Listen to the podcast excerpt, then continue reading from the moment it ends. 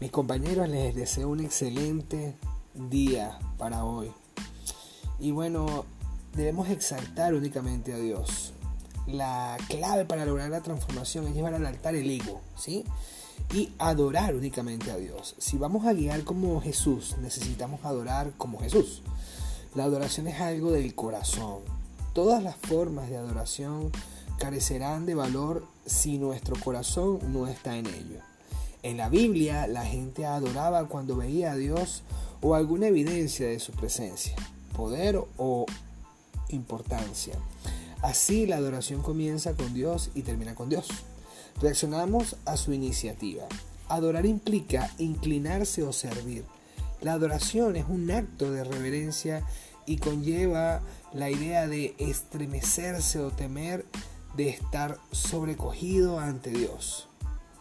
Depender completamente de Dios para exaltarlo únicamente a Él. Debemos adorarlo sobre todas las cosas.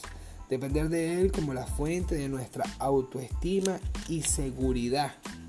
Honrarlo como audiencia omnisciente y autoridad para nuestras decisiones. Jesús es el ejemplo supremo de este segundo énfasis de depender de Dios, el Padre, como nuestra fuente de recursos para todo, incluyendo la autoestima y la seguridad. Él dijo en Juan, no puede el Hijo hacer nada por sí mismo, sino lo que ve hacer al Padre, porque todo lo que el Padre hace, también lo hace el Hijo igualmente, porque el Padre ama al Hijo y le muestra todas las cosas que Él hace y mayores obras que éstas las mostrará.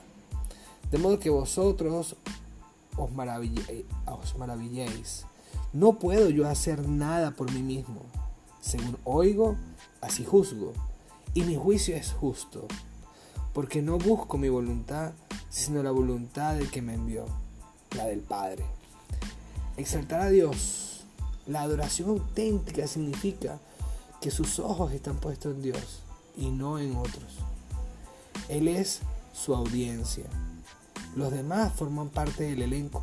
Jesús fue cáustico en juicio de los escribas y fariseos a quienes calificó de hipócritas debido a que, decía, debido a que hacían buenas obras para ser visto de los hombres.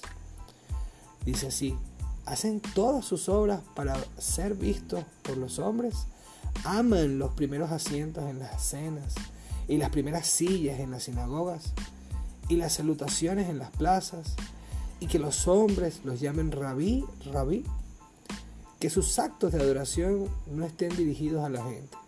Jesús dijo que los actos de adoración deben hacerse en secreto para Él y no como espectáculos públicos. Nuestra tendencia es solo estar atento a las personas que nos observen.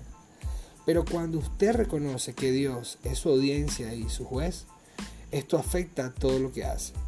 Si usted está siempre consciente de la presencia de Dios y todo lo que hace lo hace para su gloria, todo en la vida viene a ser una experiencia de adoración. Fue corto el día de hoy. Les bendigo grandemente. Espero que todo lo que hagan prospere y que el Señor hoy los lleve por el camino del bien.